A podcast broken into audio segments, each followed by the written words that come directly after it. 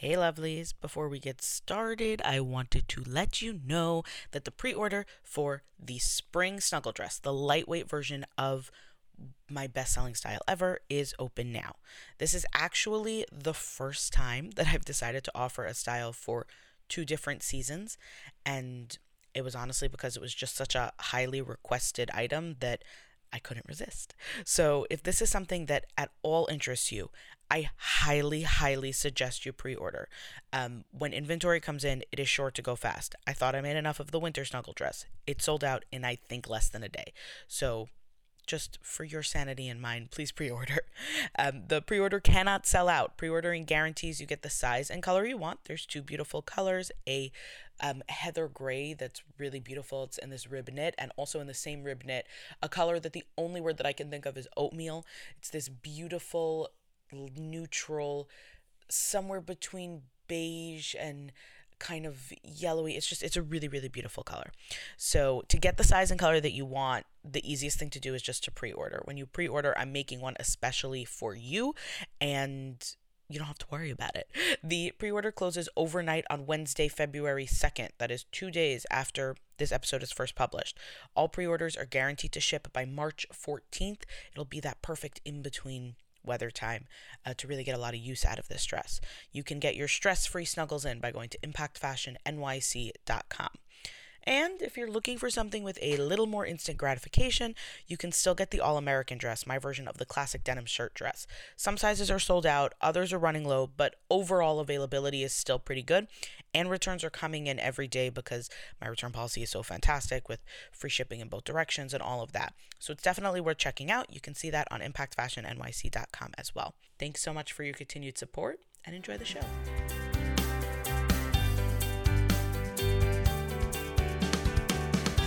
From Impact Fashion, it's Be Impactful, a show about the women making a difference in their own corners of the world.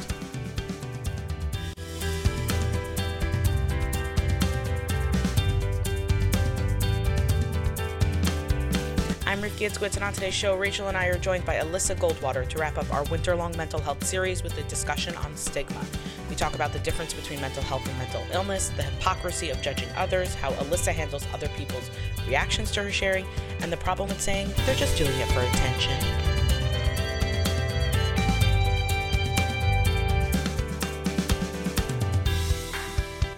Hello, Rachel and Alyssa. How are you doing today? Hi, great. So good. Good to be here again. Again, right? It's so this is this is a little bit of a different conversation than what we usually have. Um, uh, aside from the fact that there's two of you and one of me, so I'm outnumbered. Um, we are going to be wrapping up this mental health winter with this really important conversation on stigma.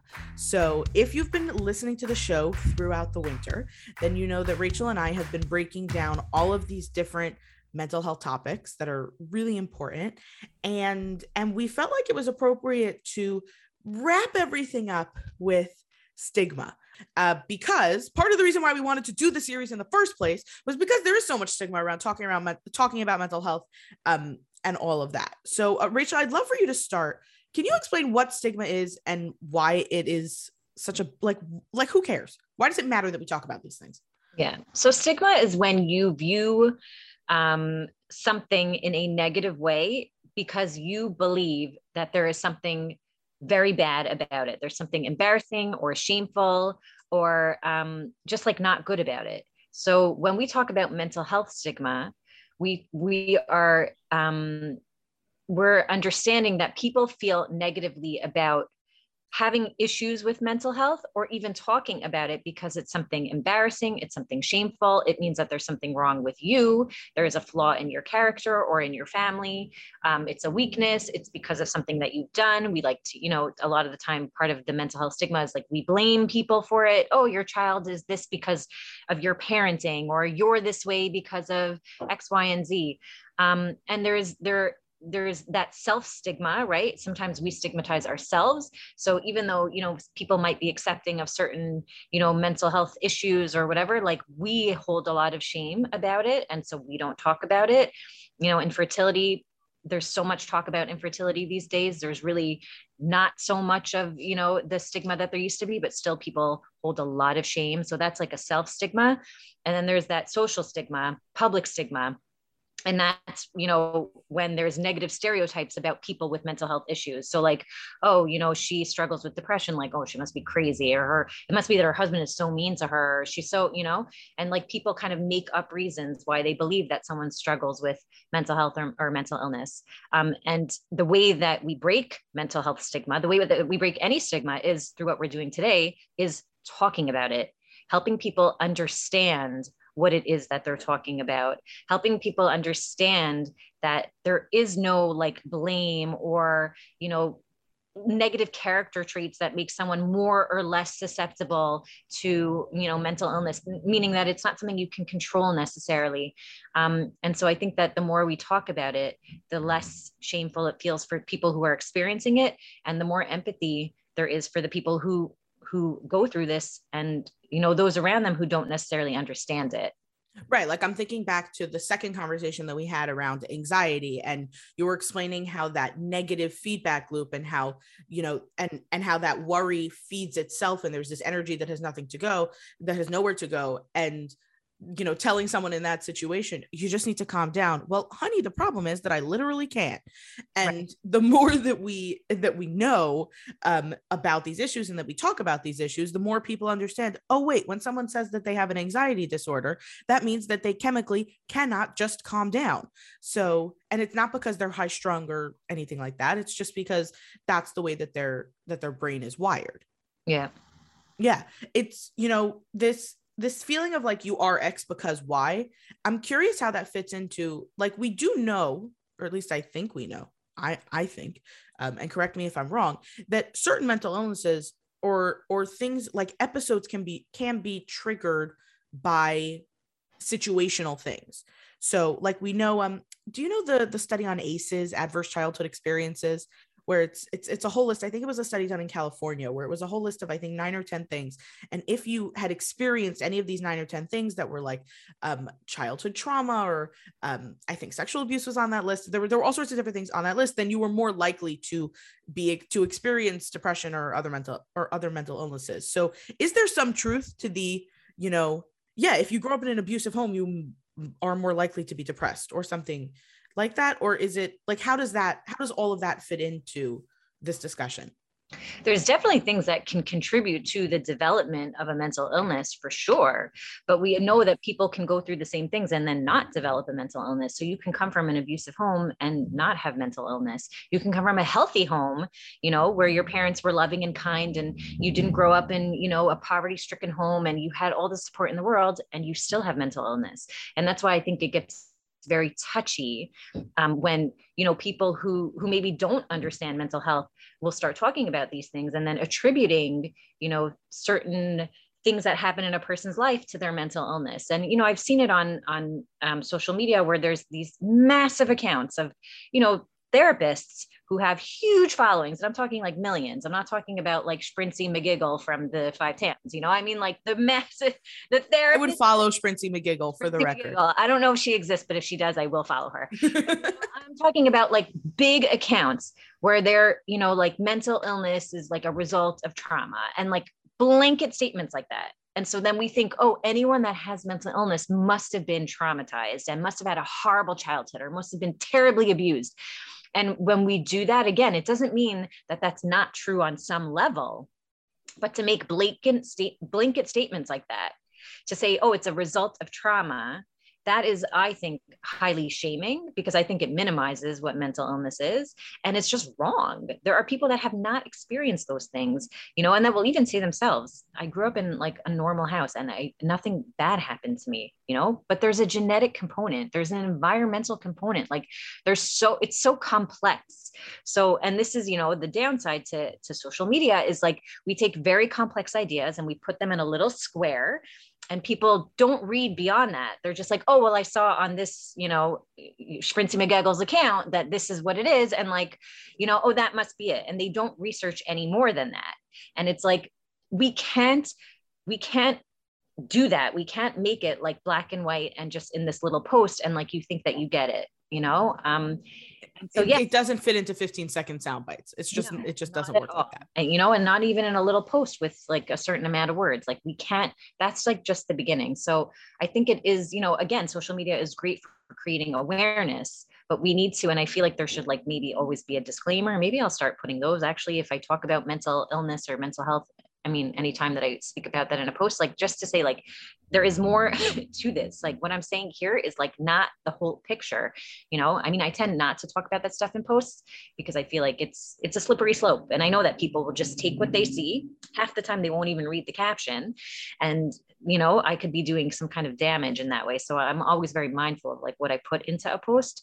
But yes, our experiences can, you know, trigger that stuff, but like I said, there can be people with, you know, great mental health who have gone through traumatic things. And I think so have so it's not a formula basically it's not like if your life goes down said path then it ends in depression anxiety and ocd like it's it, that's just not the way correlation, But correlation does not mean that that is the cause, you know? Right.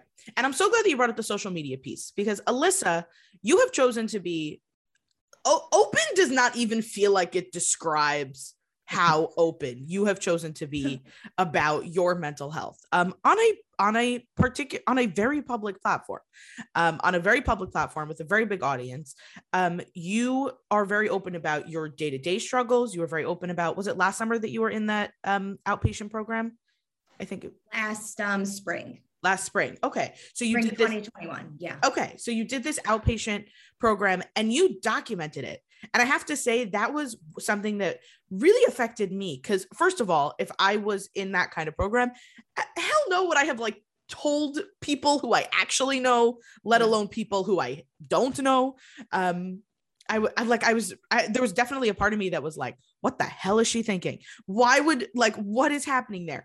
But also as you were sharing your experiences with that there was another part of me that was like i'm so glad that she's doing this because there was the because the the sharing that process and what that meant to you and how and even talking down to like things like you were talking about insurance stuff and how that and how that was able to even come together and and happen. And i'd love for you if you could walk me through was there a point when you decided like okay i'm going to be open about these mental health struggles? Or was it just kind of always your default? What made you decide to be to say okay this is something that is important to me and that i'm going to stick up for and and that i'm going to you know live out loud Sure. So I'm a very open person in general. I'm very blunt. I just give it to people straight. And, you know, a whole part of my platform, like the premise of my platform is being real and sharing my real life to offer others support because on so many social media platforms, they are not seeing real life. They're seeing something that makes them feel bad about themselves because they can't go on luxurious vacations every other week or afford these Prada shoes. Um, and I think it's important to have that balance. Um, I wish there were more people like me on social media, but it's okay. I'll take the monopoly. It's good for business. Uh, it just sort of came naturally, and I thought it was important. I'm a sharer. It helped. Sharing is part of my healing, also. Um, like, it helps me when I'm going through struggles to be able to talk about it. Um, it helps me process. So, you know, I was never embarrassed that I was going on this program. Um, I knew that there would definitely be stigmas. I mean, I had some people, you know, even in my personal life, being like, so you're going to rehab, so you're being hospitalized, you're going to a psych ward.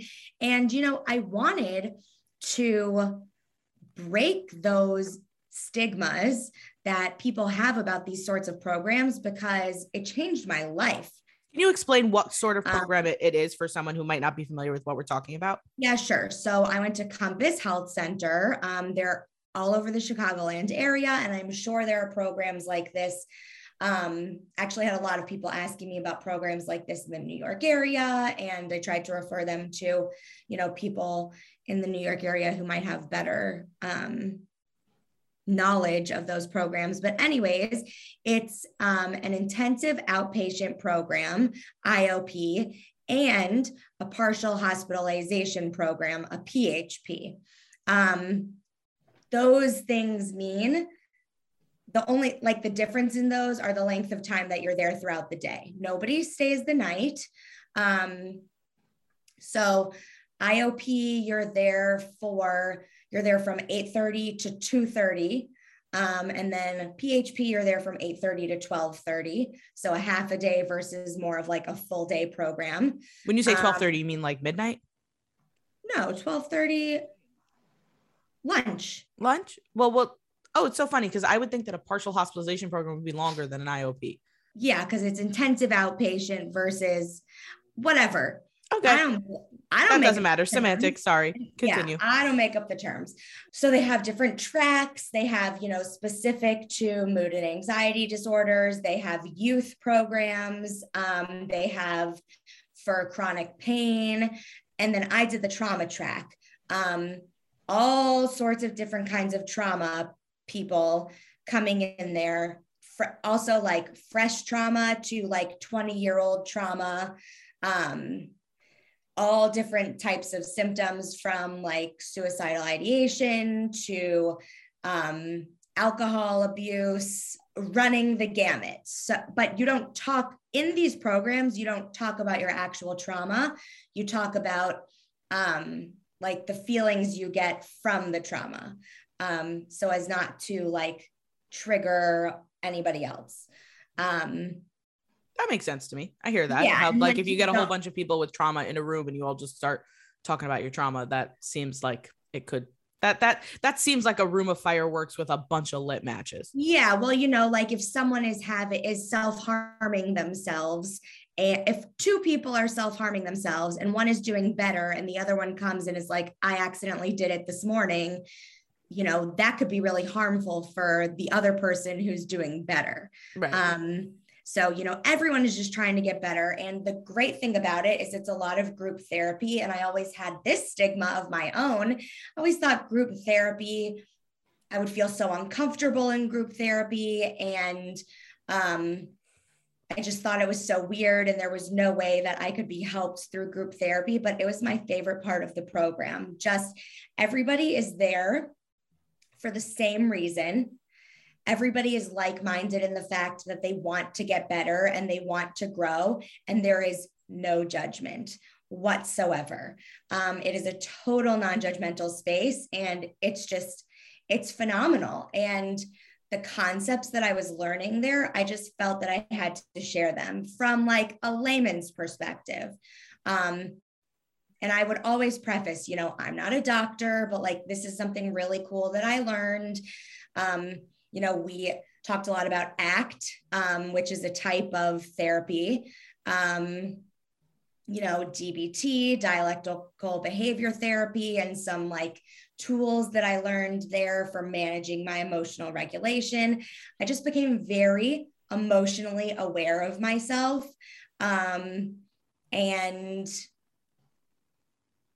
it was it was incredible and i knew that i had to share and i knew that it was like wi- not wishy-washy but like i knew that i knew that there would be pros and cons to sharing but i felt that there were so many more pros than cons and the response i got in dms was like overwhelming overwhelmingly assuring to me that I was doing the right thing. What were some of the things that you were considering in terms of like what were some of the pros and cons that you were weighing when deciding whether or not to share specifically about this program or about your mental health in general?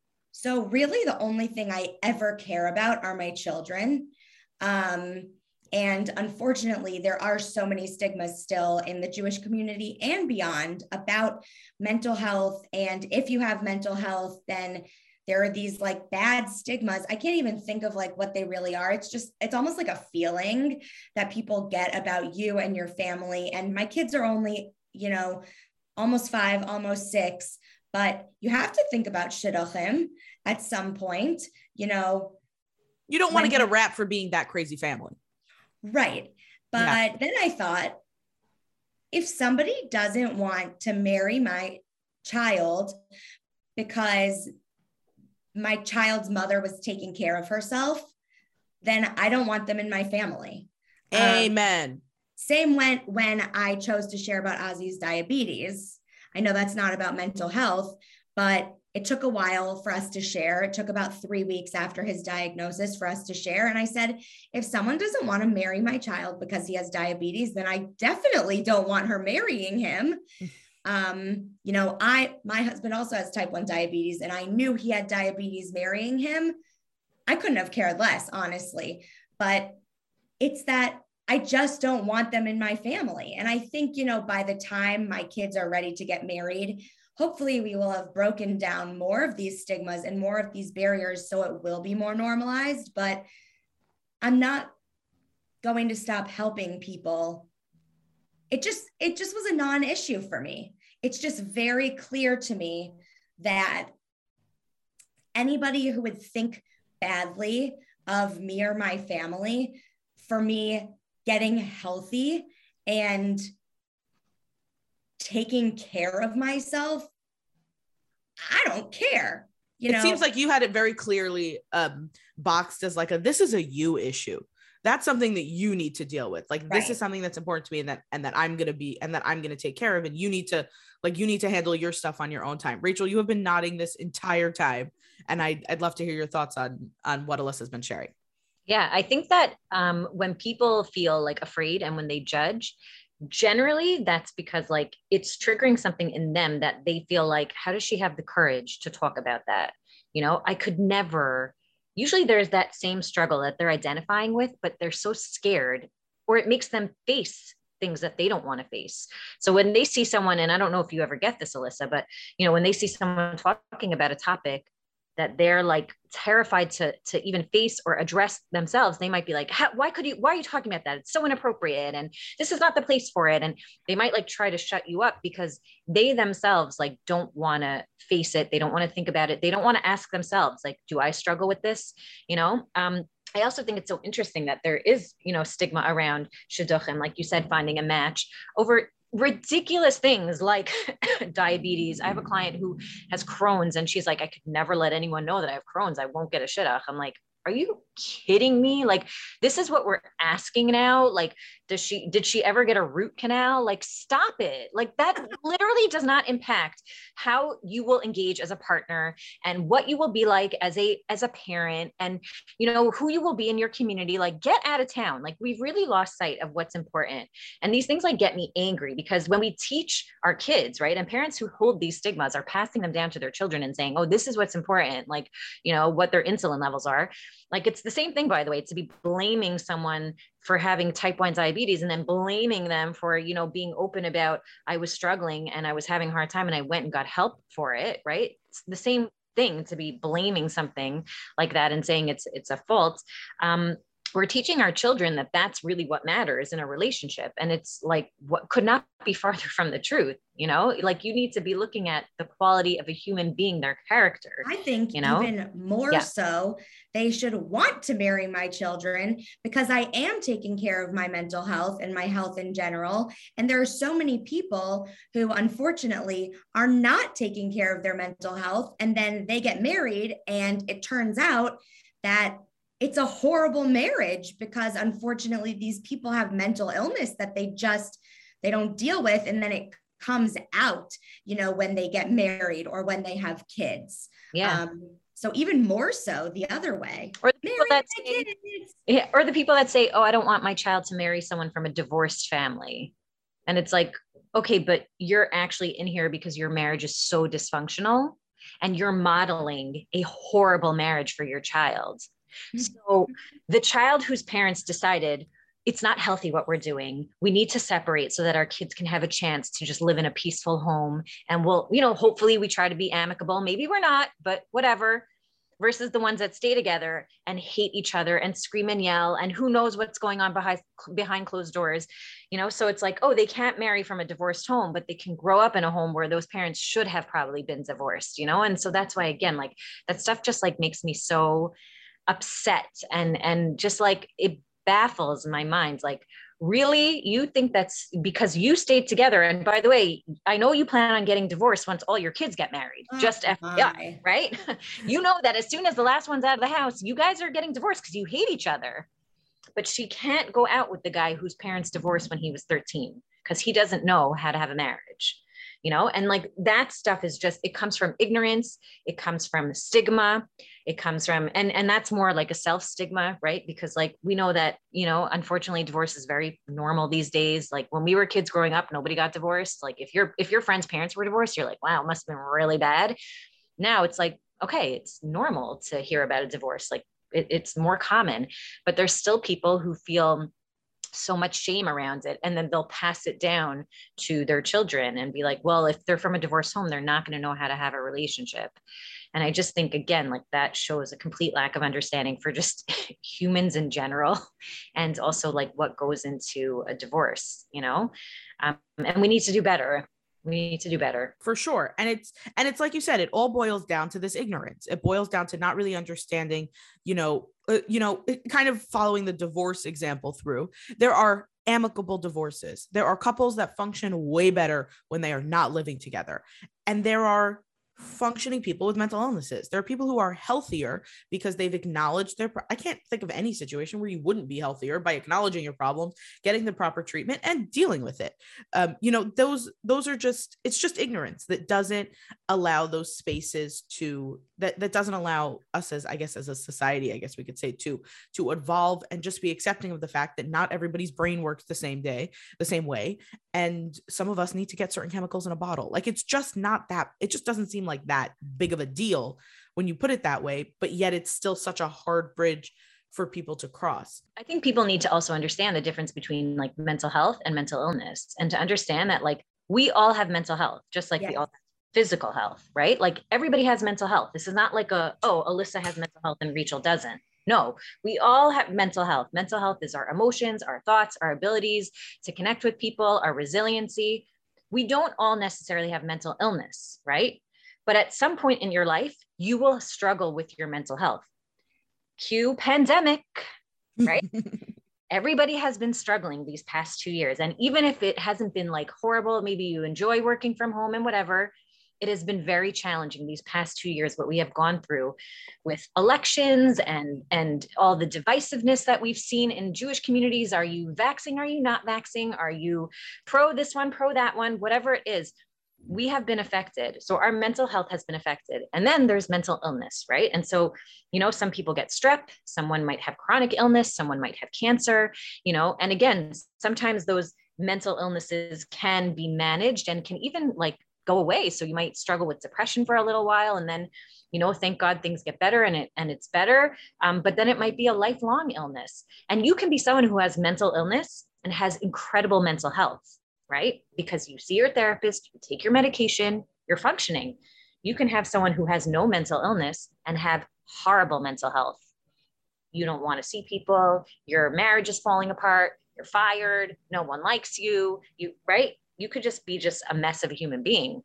You know, that you're angry all the time, whatever it is. And again, not diagnosable. It's not schizophrenia or bipolar disorder, or, you know, it's not a mental illness per se, but your mental health is really struggling. So I think when people say, like, oh, mental illness, ew, it's like, but I literally know people with mental illness that are functioning better than people that have nothing, that they don't when you say mental illness, you're talking about something that is diagnosable and treatable, a diagnosable mental illness. Yes. as opposed know, to just mental health, which is just how our brains and minds are doing. Our Kind of. emotions, our thoughts, our feelings, our ability to function every day, you know, like I said, Okay. how you deal with how you interact with people, your relationships, um, your communication skills, like that kind of stuff, you know? Got it. So when I hear that, like we all have mental health, and sometimes we'll go through hard patches in that, it's kind of like the equivalent of getting a cold. Like we will, you will occasionally get a cold, and it doesn't mean that you have a chronic disease or, you know, it might need to be treated. You might need to go to the doctor and get some antibiotics or whatever. But it'll, it'll, you know, it'll kind of pass on its own. You can deal with it with like honey and tea and watching more TV. Listen, but you, someone's going to get dumped by their boyfriend. They may get divorced. They may have a friend who ditches them out of nowhere. They may, you know, get into some scuffle with family members or be estranged even, and that will affect their mental health.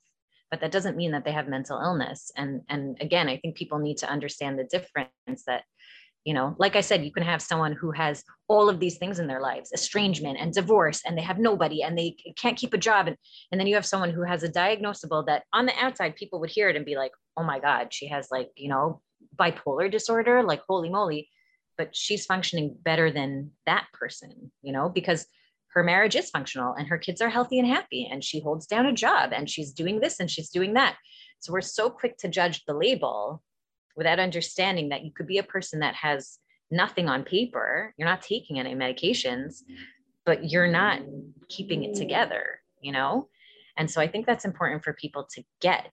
Like it doesn't matter. Like it doesn't there doesn't have to be mental illness there to be like oh wow they're really messed up you know like you can have problems no matter what. We all struggle at some point and that's something that people need to remember too like don't look down on people who are having a hard time like if you haven't had a hard time yet like i don't know what world you're living in but you're gonna have a hard time. That's just the reality of being a human you know? So we need to just have a little bit more empathy for people and again i think when we're judging we need to take a step back and ask ourselves like what is it about this situation that i am having such a reaction that i feel like i need to like say something or I need to like teach them about this or I need to tell them it's wrong. Like maybe I feel jealous. Maybe I feel, like I said, maybe I'm afraid that if they talk about this, then I should consider, you know, that I myself, I have a problem or I need help or, you know, Right. I hear that.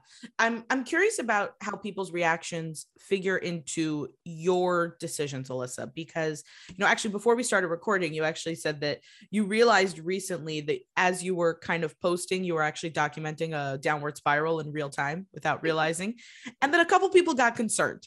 Um and and I'm curious what your experiences are with that kind of thing and how you deal with that on the back end. You know, I think overwhelmingly it's usually supportive. Um, people just care. Um, maybe they care because they're worried about me and they don't want me to jump off a ledge, you know?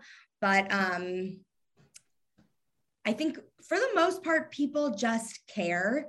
And then there are also people who will come into my DMs and, you know, thank me because I've given them the strength and support that they needed to, you know, either talk to their family about their mental health um, or start therapy.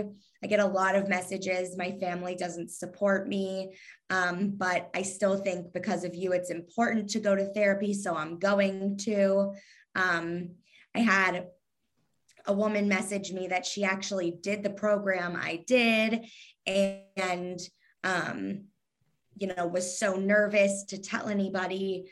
Um, but again, like I helped her be able to do that. And that affects me not really in a mental health way, but I, it's just like, I know that I have a purpose and I know that like I have to continue sharing because if I can just help one person, but I'm not even helping just one person, it helps more than one person.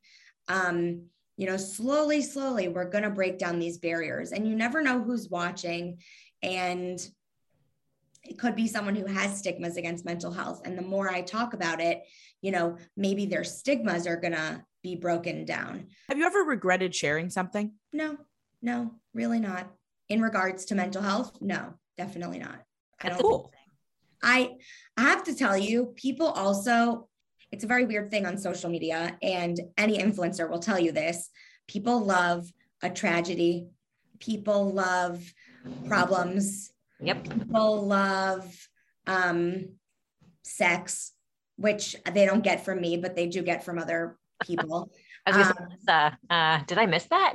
no, I definitely don't talk about that. Um, that's probably the first time I've ever said that word out loud. Uh, You heard it here first, folks. That is just my, I stay away from that topic. Um, but people love that stuff. And so my community is even like louder when I'm on a downward spiral. I mean, my DMs were flowing. Um, but when, and- when your when your DMs are exploding when you're on a downward spiral, is it like, are you okay? Or is it like like put a lid on it? Like what are what are the kinds of reactions that you get from sharing those those types of things? You know sending love i hope you're okay. You know then there are those people who you know will send me $10 for a coffee. And that's not why i share. Listen i'm not saying no to a free coffee um and it's very nice. And i hope my hope would be I hope that people know that I'm not just sharing to get attention because I think probably some people in the back of their head think that. I also think that I talk about mental health on like a normal level enough that when I do have, I don't know, you know, a quote unquote episode or I'm going through a hard time, they know that that's just like chemically what happens to me and I handle it. Um, they can, they also know that like they can have a bad day too and it will get better. I said it this morning on my stories because, you know, thank God my kids were out of school this week and now they're back in school. And it was just, I got threatened to be sued this week. It was just like really awesome. Um, don't worry. I have followers who are lawyers and they're willing to take on my case. Um yeah also it was ridiculous. You just said okay, you had a bad experience at a place and then the manager started it's like, threatening you. That was ridiculous. I said this morning that if my week can get better yours can too. And i think that i don't know why people come out in throws throws throws Droves. Droves. Droves. Yeah. That's the word. Yes. All right. I think you could even say throngs of people. Throngs? throngs. Not thongs, throngs. But I think you were combining the two words, droves and throw and Alyssa, throngs. Alyssa talks about sex and thongs today. Title of the episode. Put that in the show notes. We talk about sex and thongs. PG 13. um, I don't know why they come out in throngs, droves, throws, thongs when I talk when I'm having a bad day, but I am appreciative of the support. Um, and I usually disclaimer saying like I probably won't respond to all of your messages. That's a big part of my business is that even though I get, I do get so many messages, I do my very, very best to respond to each one. And I think people really, really appreciate it. I consider that time that I take part of my work day. Um, it's enjoyable usually. Um, but I will disclaimer, you know, I will not respond to medical advice. I will not, you know, respond to political opinions. Um, I just might not respond because I can't. Um, and I do that for my own sanity because people do come out and they try and give you mental advice, or I mean, medical advice. And you have to have thick skin. And I realize that not everybody is like me. So I wouldn't recommend everybody doing this on such a public platform. You have to be a, a different kind of person to be able to do that. And of course, I've like, you know, grown this skin and confidence over time. Um, but for the most part, it's very supportive. I don't even remember what your question was, but me neither. Think, but that's great. But now I, I have another what one. I said, I think what I said was important. So there you go. So there you go. So you meant you mentioned attention. Um, you you mentioned um, you mentioned you know that people that you know you're not just doing this for attention, and I think that this is also where part of the the stigma or like the when there's something that we don't understand or that we'd rather not deal with or acknowledge, then it is way easier to say she's making it up. She's making it up. He's he's crazy. They're nuts and it does it didn't really happen like that. We actually see this a lot particularly in closed communities around sexual assault and sexual abuse allegations. It's just easier to say this didn't happen. Um, Rachel, how often does it happen that somebody makes up a mental illness? uh, not very often. I'm not going to say never because I'm sure it does happen, but like most people don't want to do that to themselves, you know? And just like, you know, we talk about like abuse allegations, like no one wants to go through that hell to say that something like that happened to them, you know? So we should believe people when they tell us that they're struggling with their mental health. And I've seen people, by the way, I have heard this where I've had clients who feel suicidal and you know their parents will say she's just being manipulative. Just she's such a manipulator. Ugh. like if your kid is saying that they feel suicidal i don't care what you think the intention is behind it. They're asking for help regardless. They're asking for attention regardless.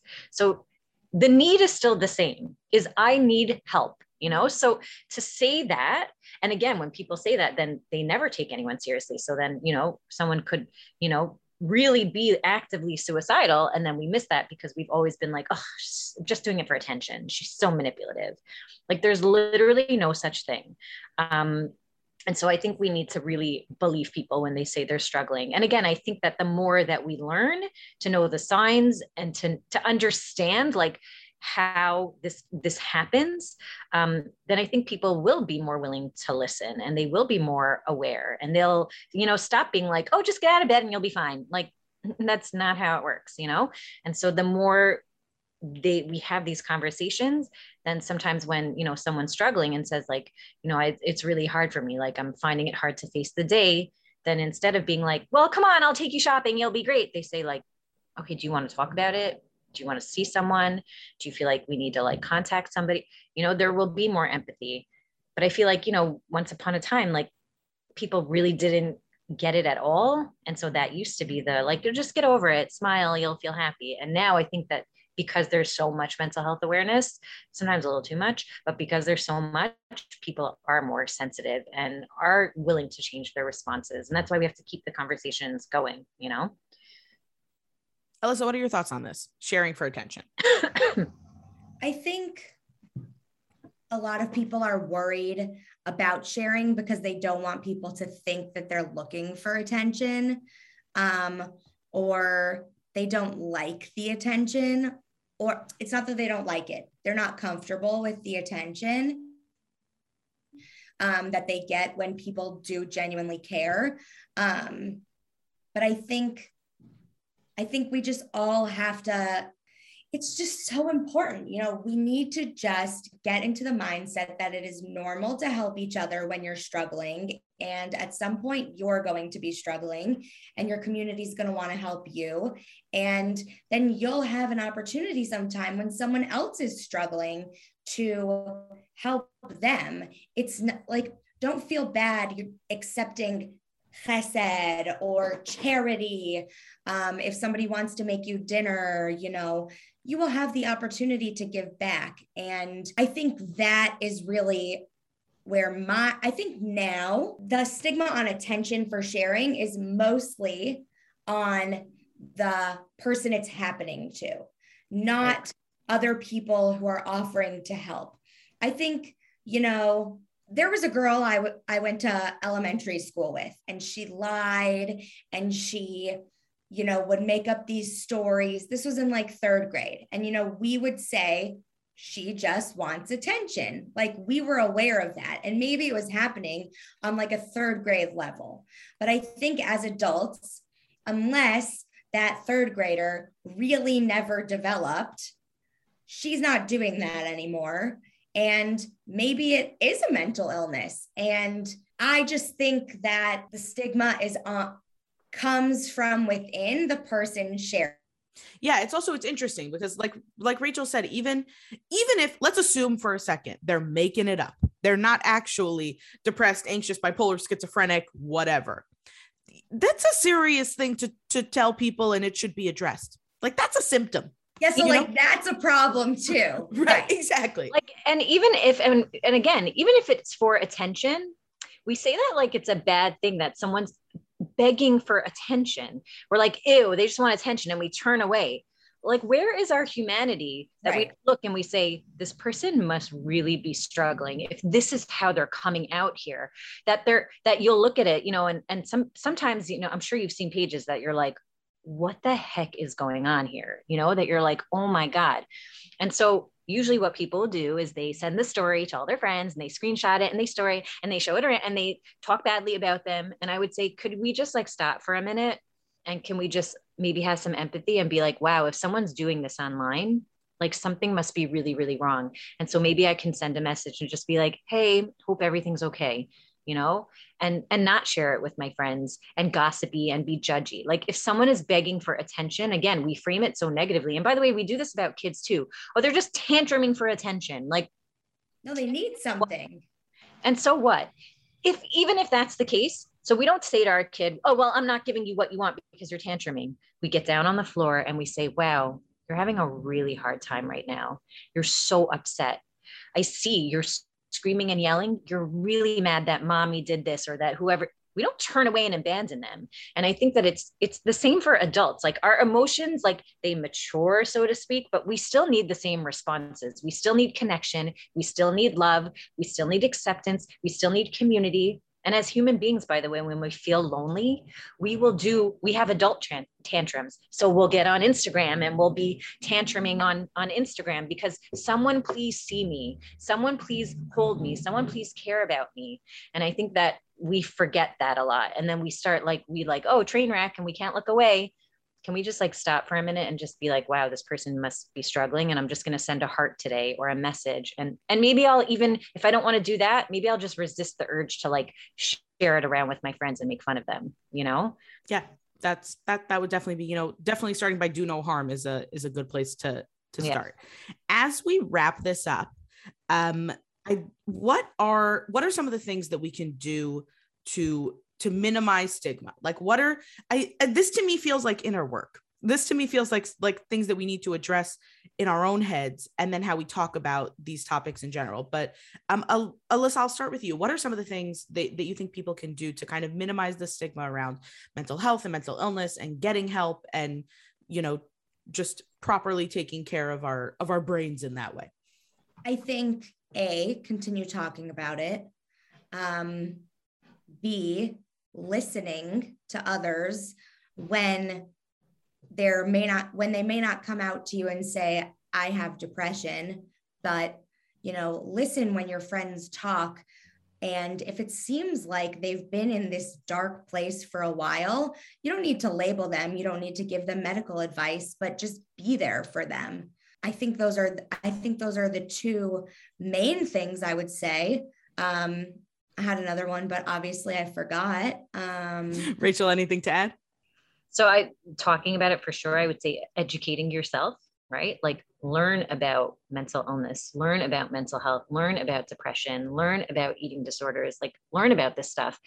And a big one for me is be very careful with your language. And we've talked about this before, Rifki. Like, don't walk around being like, oh my God, she's so skinny, she's anorexic like seriously do you know what it means to be anorexic?